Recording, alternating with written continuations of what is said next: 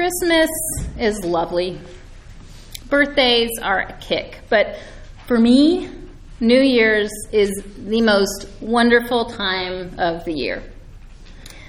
Poet Dana Gioia says, The new year always brings us what we want, simply by bringing us along to see a calendar with every day uncrossed, a field of snow without a single footprint. Am I alone in getting carried away by the hope of the new year? We resolve to eat better, to spend less, to read more, to make new friends, find a congregation, find a relationship, get a hobby, stop smoking. Maybe this is the year that the old patterns shift. Maybe this is the year I'll keep my car clean this is the year I'll send birthday cards and meditate every single day. And good on us. Maybe this indeed is the year that the personal transformations we long for stick. And what of our larger world? As we lean into this new year, how easy it is to be overwhelmed, disheartened, and dismayed by all that is transpiring.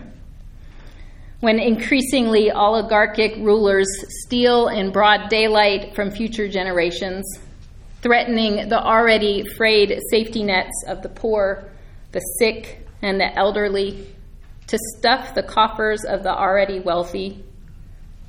When the threat of nuclear war looms ominously larger, when every day we see new effects of climate change, flooding and burning and displacing people, real people.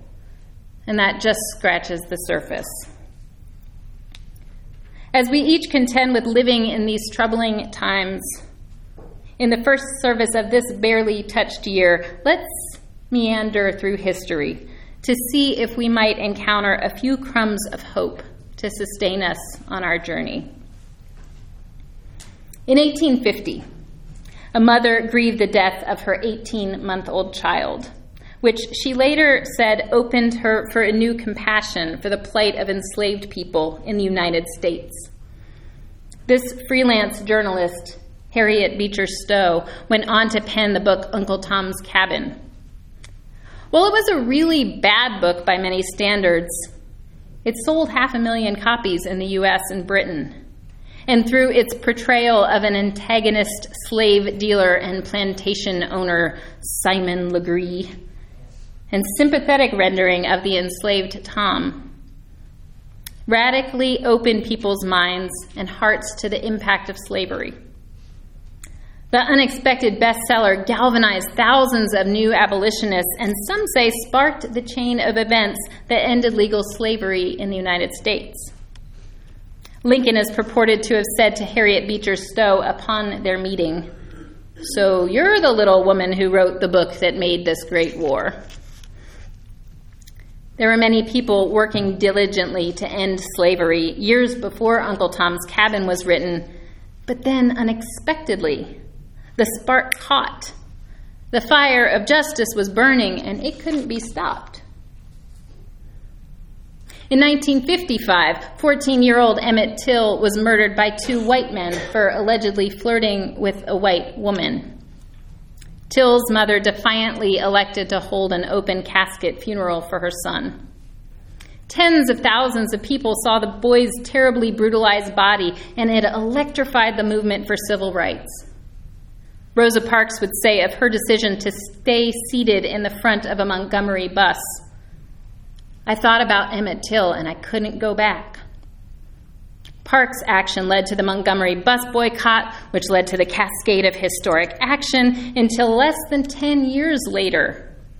The Civil Rights Act of 1964 was adopted, followed by the Voting Rights Act. There were people working diligently for civil rights long before Emmett Till's funeral, and then unexpectedly, again, the spark caught. The fire of justice was burning and it couldn't be stopped.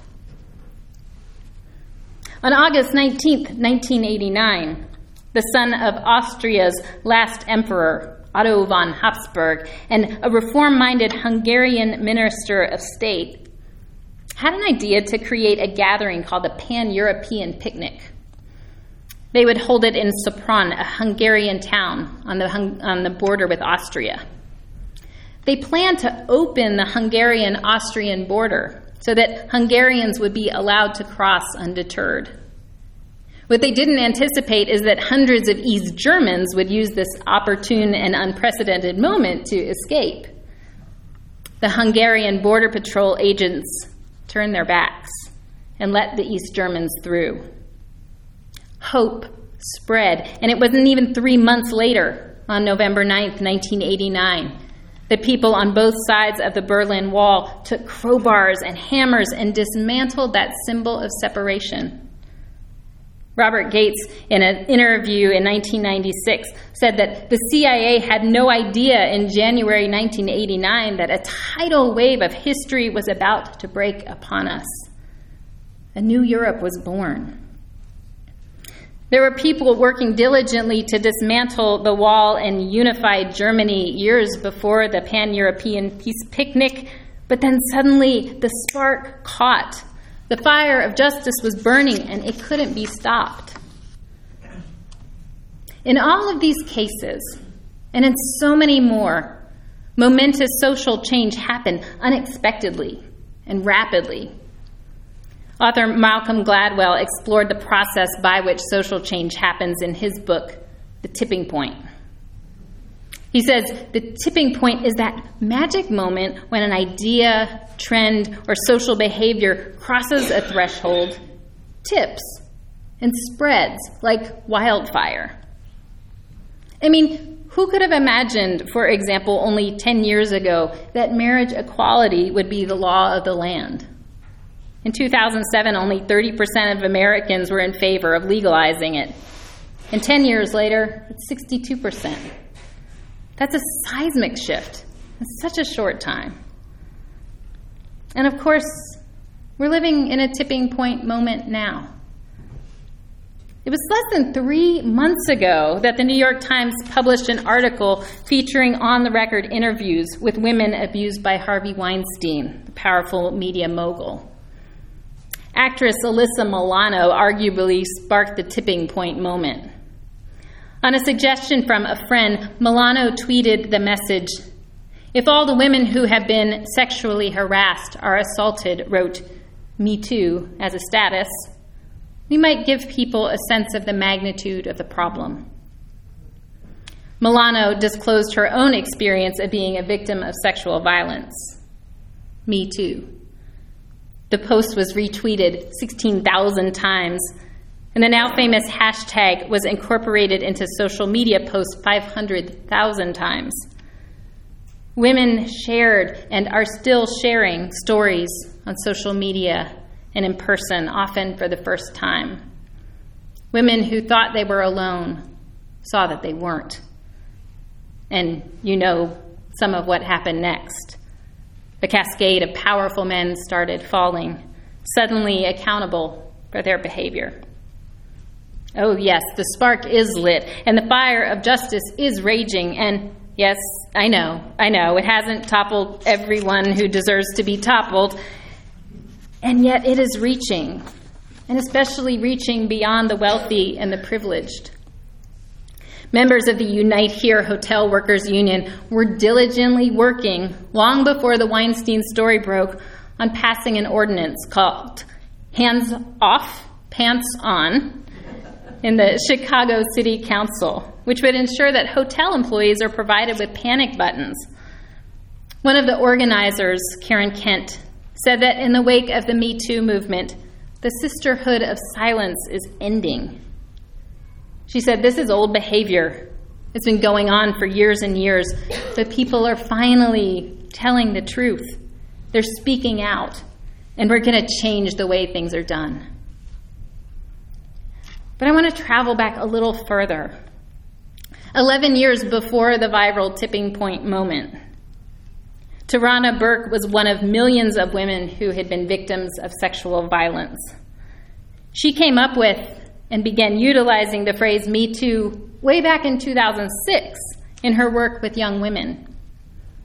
So, for 11 years, Burke was speaking to other young women in schools and community centers, especially women of color like herself, to let them know that if they have been victims of sexual violence, they're not alone.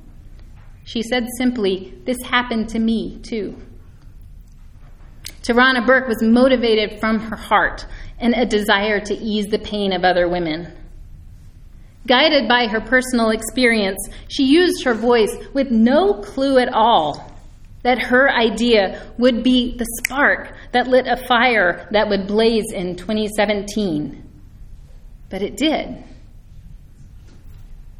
It would be so wonderful to know right now when the fire of justice will spark that ends corporate rule by the few and brings power to the people when the fire of justice will spark that dismantles our nuclear arsenals forevermore. When the fire of justice will spark that creates the will to shift permanently to solar and wind power. Of course, we can't know, but we can act, just like Tarana Burke did, trusting that in this interdependent web of ours, our seemingly small actions matter in ways that we can never know. We need to remember Robert Kennedy's words. Each time a person stands up for an ideal or improves, acts to improve the lot of others, or strikes out against injustice, they send forth a tiny ripple of hope. And crossing each other from a million centers of energy and daring those ripples build a current which can sweep down the mightiest walls of oppression and resistance. Tipping Point author Malcolm Gladwell shared a couple of key insights from the tipping point that we might weave into resolutions for our shared new year. Resolutions for the common good. Tipping point insight number one. He said, what must underlie successful epidemics in the end is a bedrock belief that change is possible, that people can radically transform their behavior or beliefs in the face of the right kind of impetus. So, resolution number one are you with me? Resolve, not despair. If we stop believing that we can change the world, the plutocrats and the climate change deniers have got us. This doesn't mean that we won't have moments and days of feeling despondent or outraged in this year. Of course, we will.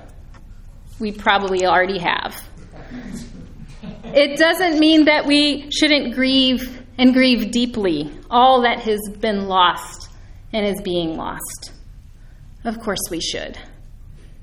But let's not resolve, let's resolve not to feed the wolf of despair and instead feed the wolf of trust and of hope.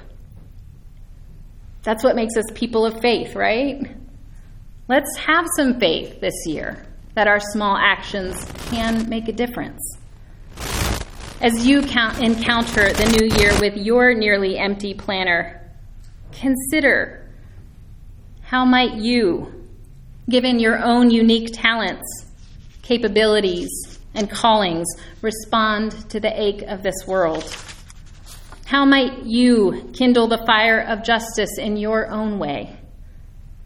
Whatever it is, we need you making your unique ripples.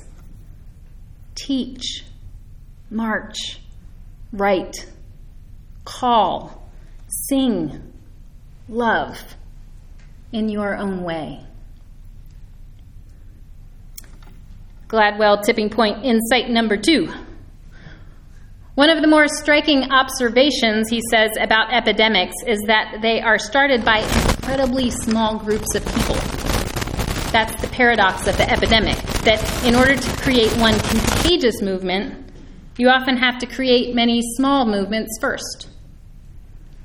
So, resolution number two I invite you to resolve to connect with or re energize your connection to a group of other people and not electronic people, but real people in person who share your vision for justice.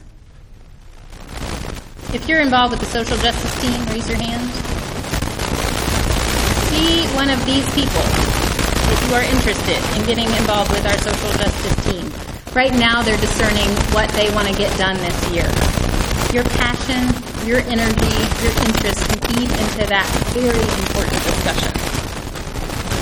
Or lend your energies with renewed vigor to another small group committed to justice in town. We can get stuff done locally. Nationally, maybe another picture, but right here in Hickory, we can get things done.